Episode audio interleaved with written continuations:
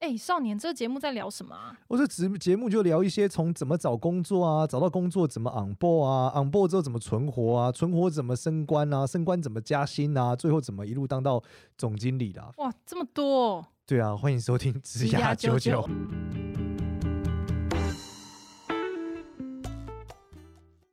欢迎收听职涯九九，我是主持人 Gloria，我们欢迎另外一位主持人简少年。Hello，大家好，我是少年。我们要延续上一集的主题，然后这集是想要讲的是时间价值。我们简大师可以开始了。没有，没有，这是我最近就是在一样啊，就是我在讨论我们刚刚讲时间的同理心，就是我们从时间维度去看事情之外，有另外一个结构是、嗯、呃时间乘以你的你创造的价值，就是每一个人时间价值不一样嘛。例如你老板的时间价值通常是比你高的。对吧？对，因为你创造的那个营收单位不一样嘛，等等的。然后每一个职缺，它创造的时间价值也都会不同。那这个价值跟时薪有关系吗？我觉得时薪没有关，原因是因为我们现在讨论时薪和这个时候太创业了。其实我们今天要讨论是职涯内容的规划，所以本质是什么呢？本质是你的时间花在老板的心里是不是有价值？就是说，你跟老板讲说，老板，我今天加班了，我加了八个小时，或者我加了六个小时。但你老板，可是你创造出来的结果。对你老板来说，可能是一点价值都没有的，有可能。嗯、所以你必须去理解，就是你今天老板认为的价值是什么，然后你把你的时间乘上去，你才能把这个价值极大化。那你花的每一个小时才是有意义的。所以要先知道老板认为什么事情是有价值，你再投入时间，不然你就是只会被老板说你不要这么努力，拜托你不要这么努力。没错，那然后另外一个点最有趣是像你讲的嘛，就是如果你的这个同事总是爆炸，对他来说，他前面花的这些时间价值会变成零乘以零。如果你最后都交不出来，你前面的价值是一点意义没有的。嗯，然后我发现这是非常多社会新鲜人造成的一个困境，他们会希望把事情做好，不是把事情做完。对。但是事实上，他们很多时候根本做不完。然后呢，他根本做不完的时候，你又得电骂他说为什么你做不完。然后你骂他做不完，他就觉得他没有成就感，他就觉得他到底在干嘛，好像白弄了很久，所以他就很沮丧。但是他就是没有理解说，他的时间乘以价值的时候，价值如果违反某些条件的时候，可能是零。对他们，我觉得常常新鲜人之所以会有这样状况，是因为他们搞不懂，就是搞不懂，就是晚交一点会怎样。或者是我晚一点交会怎样？就他们可能没想到那个衍生的后面的事情有多么的复杂，这样。没错，没错，就是他不知道说，其实他违反某些条件的时候，他这个会变零。所以我觉得同样逻辑得跟底下的人沟通，和主管沟通，什么条件是不能发生的，什么状况是价值性最高的。因为老板只跟你讲这个交给我，但明天交给我跟后天交给我跟大后天交给我是同一个价值吗？如果不是，老板可能要说清楚。嗯嗯，同样底下的人也是要往上问啦，就是要问清楚说，老板，我早点交给你会更有价值吗？还是不一定？那价值落差到底在哪？所以这就是价值性的厘清。嗯，我觉得这个还蛮可以举例的，就是嗯，像我们就是我之前我。终于了解到为什么后置他觉得说他晚一天交，或者是都晚上再交给我，他觉得没差。那是因为他觉得说哦，反正只是我们自己要看。然后有一天我就很认真的跟大家分享了我们这个工作流程啊，就是你当你跟我说你是一月一号要交，那我可能就会跟客户说我一月二号会交给他，因为我们自己还是要稍微看一下。然后当他只要一提的延迟到一月二号，甚至一月三号才给我，我就必须要去去跟客户讲掰各种理由说。不好意思，因为某种原因，我们就要往后延。那可是广告，就是业主这边，可能他们早就已经安插好了无数的广告来搭配我们这一支影片，就他们也必须要往后延。所以这整件事情是非常崩溃的一件事情。可是，在后置这边，他根本完全不会感受到这件事，他也不理解这样。对，同样这里面的逻辑也是，如果你的沟通时间变多了，你的你获得的价值就变低了。哦，对，没错啊，因为就就等于你一直花时间在这件事情上，所以为什么我们？改片跟业主都是约定说你只能改几次，因为你改越多是有那种无尽改的那种业主，如果你合约没有签，那真的很悲惨，就是一直在处理这个案子，你根本就不可能再进行到下一个去，这就会非常的可怕。对，然后这个在我们公司导入的那个管理技术叫阿米巴里面就有一个体现的模组，但是我一直没有认真想过这个模组为什么要这样做，就是它会有一个叫单位工作时间，嗯、就是你工作多少个小时。然后你的成果是必须除以那个小时的哦，就代表你在每个时间的价值到底有多少啊？它跟它的那个量化是什么？是钱吗？呃，它是用钱对，但它是内部可以交易嘛，所以它有一个虚拟货币的逻辑，所以就是你每小时创造多少，而它奖励那个单位很高的，然后就越来越有效率啊。对，就它时间价值很高，那时间价值越高，这个代表它越对，就是必须去讨论的是你在你老板心中的时间价值，跟你老板认知你现在的时间价值是什么样的。但这件事情真的可能要双方都要问清楚。因为有时候可能老板也不知道他的期待值到底是做到什么样子，然后同事就会更难去想象。没错，那这件事的本质最有趣的是，老板又会问说：“我觉得你工作方法有问题，所以你工作很久。”没错，但事实上可能工作方法根本没有问题，原因是因为你怎么干他怎么干，你往前走一步，往后走一步，再旋转一圈，他也这样干，不过他是大象，你是老鼠，对吧？你是示范一次给他看，你说我们就这样干，往前往后转一圈。大象也往前、嗯、往后 转一圈，是很久之后、嗯、哦，所以方法根本没有问题，有问题的是认知。但是方法造就了你的时间必须要被更延迟的来做这件事情，这不是认知的问题啊，就是你给他一个方法、啊，时间就真的更久啦、啊。对，因为你就代表他方法是错的啊。呃，或者没有他的方法是你跟他讲那个方法，然后他照着干啊。哦，可是他就是得他用这方法哦，我懂你，这方法还是对的，可是他就是得每一件每个步骤花更久的时间去做，所以才造成这个结果。对，对你来说是三个步骤是三分钟，他的三个步骤是三十分钟。哦，但不可能叫老板的认知调整他的认知啊，那就是老板要想新方法啊。所以通常逻辑就是要干掉这个大象，他要被炒了。对，或是说这个大象要认知说他。是大象，它不是老鼠，所以代表它认知结构有爆炸性的问题。那老板就不该用这种方法叫他去做，因为就一定会很爆炸。所以通常你最好方法是把它摆到别的位置啊，然后找一只老鼠进来。这就是起点的问题。Oh. 就我讲，说回到我们上一集讲的嘛，如果你发现你跟这个人沟通的时候，他的时间流速认知观是不同的，嗯，你千万不要用你的方式教他做事。对，聊天应该就可以知道了嘛。你对，你像你跟很多人面试，一定很有感觉吧？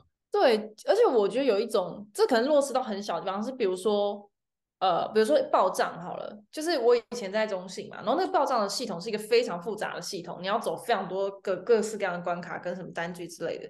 然后我发现我在交接给下一位的时候，他可能可以完全不用抄笔记。然后到现在公司，有时候我在跟别人交代那整个流程会怎么样的时候，我发现对方都可以不用抄笔记，然后最后都一定会爆炸。然后我就觉得说，不是啊，这个方法就是这样啊，你又不记，那你你自己做起来又这种，就是就是会漏，然后所以就会更慢。那为什么不记呢？然后可是我觉得这是一个目前都这样，就是大家都不喜欢记这些东西，然后最后就会一直来问，就觉得很烦。对，那他可能需要一个工具，确保他成为老鼠嘛。第一，他可能需要录音笔。第二，他可能需要要把录音笔在进步什么？他说录音笔要听，很浪费我时间啊，所以他就继续想，他可能需要的是一个输呃 AI 输入法。老板讲完之后会自动转成文字，我看到这个字我就知道是什么了。因为我觉得有时候这件事也蛮怪，是方法上它就是流程就是这样，你就是请款，你就是要 key 一些东西进去嘛，那你就是要 key 啊，所以那为什么你会比较慢呢？这件事情其实我其实我很难理解，就是为什么就流程就是这样子还可以比较慢呢？我是不是就是没有那个时间认知？我觉得我跟他，你没有时间的同理心。对，我没有时间同理心。不是，可是就觉得这这跟你在打计算机一样，到底可以多慢？但他就是就是老鼠在看大象啊。为为什么我我现在他心想说，不就往前往后旋转一圈吗？你怎么这么久？呃，好吧。对，所以这件事就 是企业文化。企业文化会造就企业里面都是一群同质性很高的人。嗯。的原因就是为了确保大家都是老鼠，这就是企业文化的重要性。但假设有米老鼠，你不是说就把它放到别部门？那它是进化，它至少是米老鼠，它不是米大象啊。也是啦，也是。对啊，所以这就反过来讲，就是、嗯、米老鼠的培训跟老鼠突变绝对不一样嘛，所以最后就会出现储备干部制度嘛，就它的存在就是要成为米老鼠的、啊。嗯嗯嗯嗯，然后米老鼠来帮助这些老鼠嘛，嗯，管理老鼠嘛，嗯，对啊，所以储备干部是一群不一样的人，我愿意花更多的钱，是因为我无法确保老鼠们突变成米老鼠，所以我只要找一批年轻的米老鼠进来，经过我的训练跟文化之后，oh. 让他理解咱们公司的老鼠是这样跳的。嗯嗯嗯，找一群适合的管理层进来，所以你自己要先假设是就在听我们节目，其实很多是上班的人，那你要怎么样先让自己的特质吗？或者是你的行业的轨迹可以让你有米老鼠的特质，你就比较能够往上走。没有，但是这本质还是很抽象，所以最后我还是觉得是时间感，就是你可能要得到一个资讯，到底公司里面的运转时间感是什么。例如说，好，现在公司开始一个专案了，请问这专案多多久要完成？请问这专案里面每一个我的工作环节，我做得够快吗？我做得比平均快吗？还是我做得比平均慢？对，然后我创造的价值，老板到底觉得什么是最有价值的？我的时间乘以这个价值够高吗？有没有什么底线是会让我的价值归零的？哦，了解公司的规则，对，就是时间的规则。因为我发现很少人在讨论这件事，很少人在讨论时间这个因子。他只会说：“我觉得你做很快，我觉得你做的很慢。我觉得老板要的太急，我觉得他每次都很赶。但是你其实都是很直话在讨论这个东西哦，你并没有真正的量化去讨论什么叫很赶，是多赶。那这件事很赶，原因是除以你多少的时间和你发生了什么事。嗯，确实，因为像我们在做后置的时候，我后来归纳出来，就是我们在面试的时候会很直观的问他说：‘你做这支’。”你的作品集的某一支影片，你花了多少时间剪片？你花了多少时间后置？你花了多少时间拍摄？那我们会假设你的答案，比如说你做超过可能两周以上，我们就会觉得这个，那你进来一定会完全不 qualify，因为你的这时间轴就不再跟我们不在同一个平行上，这样子。也许可以加快，但我不知道。但他回答两个礼拜，我们就觉得他不行，这样。那这件事情的本质是什么？是因为我们在 Lean Startup 上常就金石创业里面非常讲的一个习惯，叫做最小可行性实验，就是 MVP，就最小可行产品。那最小可行产品的逻辑其实可以放在所有的工作里面，就是说，当你在既有的工作模式上完成的时候，如果你想要迭代它和加速它，你必须有认知性的彻底转换，那你就必须做一个最小的可行性产品去尝试转换它。嗯，那怎么解释？就像你刚刚讲的，就是说，呃，如果我的时间，如果我的时间轴里面必须要够快的完成这支影片，嗯，那我必须有意识的在每一次做的过程中，有一个环节是尝试它有没有办法用新模式更快，嗯，而它可能产出的品质不那么高，我先解决时间问题，再解决品质问题。那所以你觉得先有时间赶得到品质再说嘛，对不对？但因为你是最小尝试嘛，你你剥离了一部分做来尝试嘛，那透过这个尝试，你可以更快嘛，这个是本质嘛。但是很多时候，我们更多可能追求的是品质。我们把品质咬死以后，就卡死了整个结构，是因为我们在用大象的逻辑讨论这件事。那唯有你咬死目的是咬死在速度上的时候，再把品质调整到对应的位置，通常是比较可行的。哦，调整时间比调整品质，应该是说。跟你这样讲，其实是因为时间比较难调整，所以先调整时间吧。原因其实很多简单的逻辑，就是时间是不会增加也不会减少的，所有的人类都一样。但是品质是可以一直无限往上和无限往下的。没错，对，你没有办法把一分钟变两分钟，你做不到。我觉得这这个这整个终结点就是你只要够快，然后接下来你好能够再一直往上好，那就、这个、是那就这是第一个认知。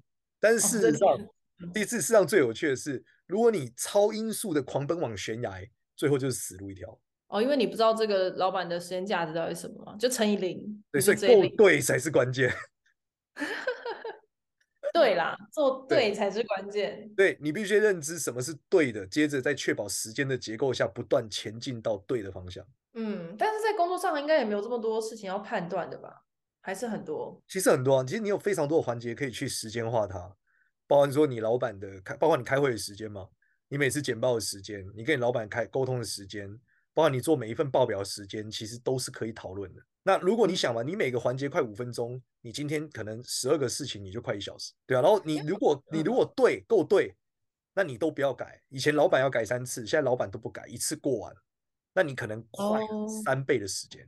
我以为你讲的说把事情做对这件事，包含到其实老板根本可能就不需要你交这个表。他只需要你的成就成果交出来，东西是 OK 的就好了。就是中间很多的拢的过程，你以为你需要过程，其实更不需要。呃，接下来拢的过程，我们可以在下一集讨论为什么这么拢。很多事情很拢，很拢是一个必然哦。对啊，大家可以讲为什么拢是个必然，这是我最近有一个很深的感触，但是跟时间比较没有关，就是你能做只是做的够对，让你老板不要退回来给你。嗯，因为你老板通常都会退啦，没有很少人一次过的啦，太厉害了吧？通常都交给老板，老板说那这个东西有没有想一下？那这个嘞可不可以加一下？那个嘞要不要弄一下？那我们这边再加一个东西好了，或者你那边有没有太多了？我这边可不可以再做什么？啊，需求无限，然后最后用第一版，这是最坏的业主。最最糟糕的业主就这样，非常糟糕。但通常都这样吗？对啊，就是因为我我们还好，我们还好，他没有你的时间同理心哦。哦，但我们的还好啦。我我不常不常遇到这种事。嗯，你没有办法让老板理解你的价值，所以你会错嘛？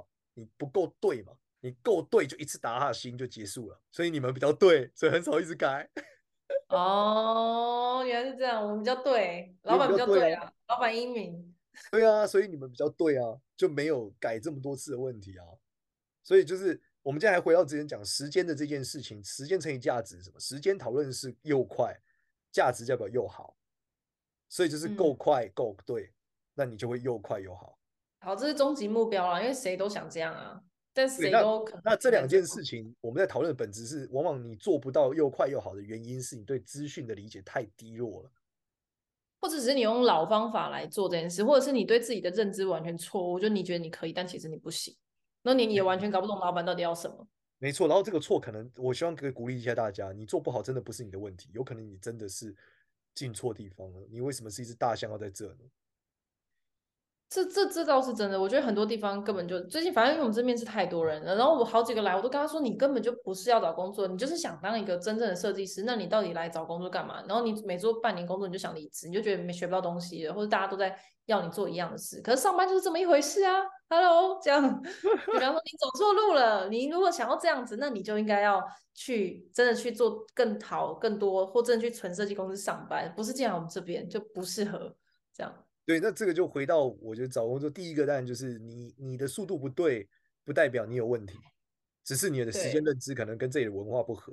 那第二件事情我觉得很有趣，是你讲的，就是说，呃，他在哪上班得到，就是他会觉得他没学到东西。事实上，就我刚刚讲的嘛，你永远都可以更快，你永远可以更对。那如果两件事情都可以，你不会没有东西可以学。没错，对，那只是你那我下次要跟他们这样说。对，那只是你没有想过怎么让你做事情更快。你就已经做完，你就已经做 best，你已经超好了。但你我们就不要讨论事，我们讨论时间。你花了多少时间完成？嗯、你有没有办法让它更压缩、更压缩、更压缩？最后你很快的完成，这样才是你真正专业和厉害的地方。或者仔仔自己就分享过啊，我们在录 podcast 的时候，他不就讲过，他可以比别人更快吗？他就说他跟了一个跟了一个腮胡学嘛，文哥对啊，快手文，对快手文，他厉害的就是他的时间流速不一样嘛。对，一般人的流速可能两天一次，他可能是一天就可以两次。嗯，那看样子我就是做的很快，但我做的不够好。我 怎么开始反思起来？我觉得一定是这样子的。然后我又有时候很努力在很奇怪的地方上。哦，我是一个很常重来的人，但是很多我一直重复就是再做一次，再做一次。对，然后很多时候我老婆就会说，或者我同事有时候会说，你这件事没做完，为什么要马上重来？为什么要放弃？我说我觉得不够对，因为怕不够对，所以我再快都没有用。哦，就是我会在只要我中间发现它不够对的时候，我觉得我就应该要重来，才有办法更对和更快。因为更对的时候快才有意义。我是一个做事情超快的人，但是对这件事真的很难。就是快可以是习惯，啊、但对真的不容易。没错，哎，真是真的蛮难的，因为快比较容易是真的，对真的比较难。没错，那通常你会不会对是经验法则？所以我还是劝诫大家啦，就是工作上有个习惯，就是要把事情先做完，因为做完你才知道发生什么事，你也才知道错在哪，你也才知道下一次更对，然后你就可以想办法对。但不要想要一次到位，或是说硬把错的事情做对哦。我觉得这个是最最最最难的哦。就是很多人会非常喜欢把错的事情做对，想办法，但可能起点我觉得他就太不对了。你还是不要对了吧。就是这件事情本来做出来就是个乐色事，你就哦，我知道，比如说很烂的案子，然后你就坚持要去接，然后再把它做好，然后就最后成效还是超烂。对，所以我觉得这个取舍是相对比较难，就是回到时间的逻辑，就是因为你卡在事的本身的时候，你会一直想你到底这件事做的怎么样，现在状况怎么样。但是事实上，你应该考虑的是你到底花了多少时间在这事情上。那你是不是应该放弃你现在面对的这些困境、矛盾和纠纷？那这个勇敢的放下，我觉得是一个很重要、很重要的事。我之前有个朋友，他就是在工作上遇到很大的挫折和纠纷，我就很好的跟他讲说。你在这边跟他来回的时间，你都已经赚三倍到四倍你现在的钱了，那为什么你要继续在这呢？那他这时候就讲说，他第一次听到人这样跟他讲，因为所有人都跟他讲说这件事你没错，你一定要据理力争，争到底。但是我就跟他讲说，争赢了，你花的钱更多，干嘛呢？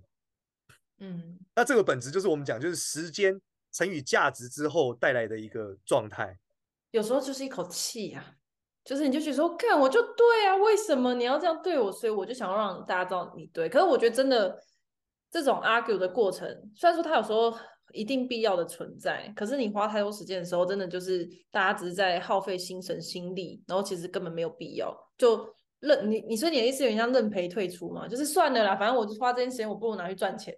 他不能叫做认赔退出，而是你应该综合你的时间，做出最优解。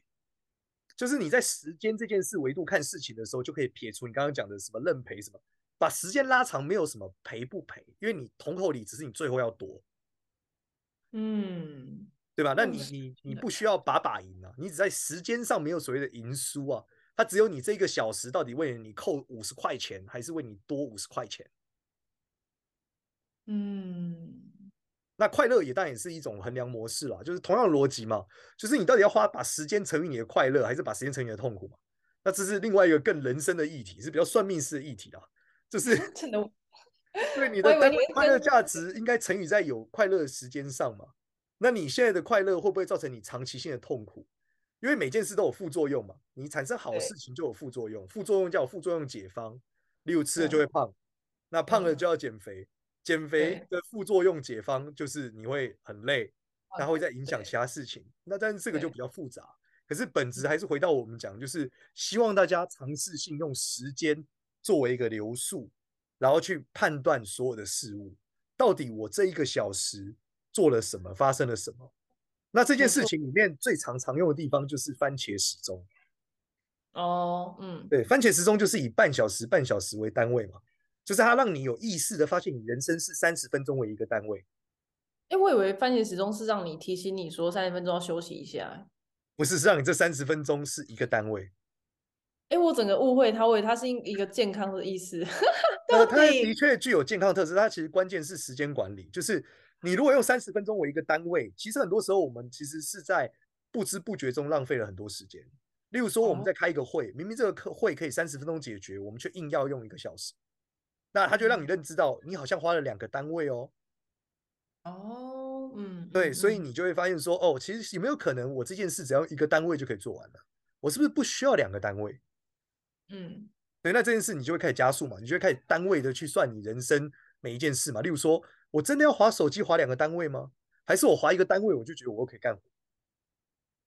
哦，对啦，就是一个比较理性提醒你对时间有感知，不要对时间完全无感知。没错，这件事最常发生在什么？最常发生在跟朋友吃饭。真的可以三十分钟一个小时就吃完，一吃吃了两个小时，就回家的时候觉得好忙哦，事情好多哦。因为那个快乐是大的吧？而且它其实是一个超好的借口，你知道吗？你就说，哎，我的番茄时钟响了，那不然我们先这样。对啊，我有下一个番茄钟。如果不然你要离开是一个很尴尬，叫你不想跟他讲话。好像你站起来就要走，那很突然啊！番茄钟也很无情，好不好？就是我的番茄钟比跟你聊天重要。因为你就说我最近在练习番茄钟啊，对啊，那我们好像差不多这样啊，还是说我们要再聊一个三半个小时？那我就再压一个。哦，好啦，跟外面的人开会，我觉得这样；跟朋友开会，好像哦，跟朋友聊天，跟朋友才这样吧？你跟外面客户，你怎么可能这样啊？客户，我觉得你讲太久了，我们已经三十分钟了。还要讲吗？还要继续讲吗？我想了，我在压。长话短说吗？也是哎、欸，这只能在家人朋友身上哎、欸，好残酷哦。可这明明就比较快乐的事情。对，但也可以跟同事身上啊，就是说我们这个会已经开办一个单位了，或者说我觉得你已经做两个单位了，那能不能快一点？所以它其实是也是时间的一个共性哦。嗯嗯嗯，这样我想到就是我们常常都会跟同事讲一个衡量基准是，假如这东西真的很不重要，但是它必必须。然后他有点要有点赶，我就会我们就会跟同事说，如果这两个小时你就是做不出来，然后做出来你还是觉得很不好，你直接告诉我们，我们直接帮你想，你不要再花更多时间了，因为常常就是可能就他们可能没有经验或者不知道就想法不知道从何而来，然后他就一做做个六个小时，然后我们就发现，哎，怎么持续会有这样状况发生？就是为什么会交不出来？你为什么卡在这里这么久不讲？那我们就直接跟他对方说，就是你两个小时做不出来，直接求救，我们会马上帮你想出来，这样。对，那我觉得这蛮好的啊，就是你们有讲嘛，你就是只能做三个单位时间啊，三个单位后如果没有，你就不要想了。对，就就也没意义，就是他只是在浪费他的生命跟浪费公司的。因为代表你你会做不出来嘛？对，就是做不出来就做不出来，就是要求救啦，不要在那边给这样。这让我有一个感触是，之前我在大陆的时候，有一次我跟一个一个那时候叫猎豹吧，猎豹的那个猎豹移动的一个高管一个副总聊天，我就说我们在设计奖金制度，想要激励我们底下的。这个自媒体写手给他们一份奖金，如果他能为我增长多少粉丝？他说：“你给他这个钱是没有意义的。嗯”我说：“为什么？”他说：“因为能长出这些粉丝，一定是你做对了什么，不是他做对了什么。”然后我就觉得，哎，他说：“因为他觉得想不出来怎么做对的了，只有你会想出来。”他说：“你用一个社会新鲜人，然后没有什么经验，然后他今天开始写，他能够写对，方向是你给的，内容是你给的。”绝大概率他不会想出来的，然后就哦，啊、没有道理的。他说：“所以你奖金不留着，嗯、你给他也没有用。”这是蛮人奇，因为我觉得最近我们也是做一个案子，然后我们的反正就是交给设计去想，然后我就发现他会已经很习惯我们给他很完整的需求。然后他可能就会觉得说，这些这些需求应该是我们要，或者是厂商要下给他，或者我们要下给他。然后可是我那我就是开始在语重心长跟他讲，其实做事不是这样子，就是你要自己去，身为一个观众或身为一个参加活动的人，你觉得你应该会怎么看待这个海报？你会怎么看到这个平面的输出？就是就你要自己想的，这都是我下给的换位思考、欸。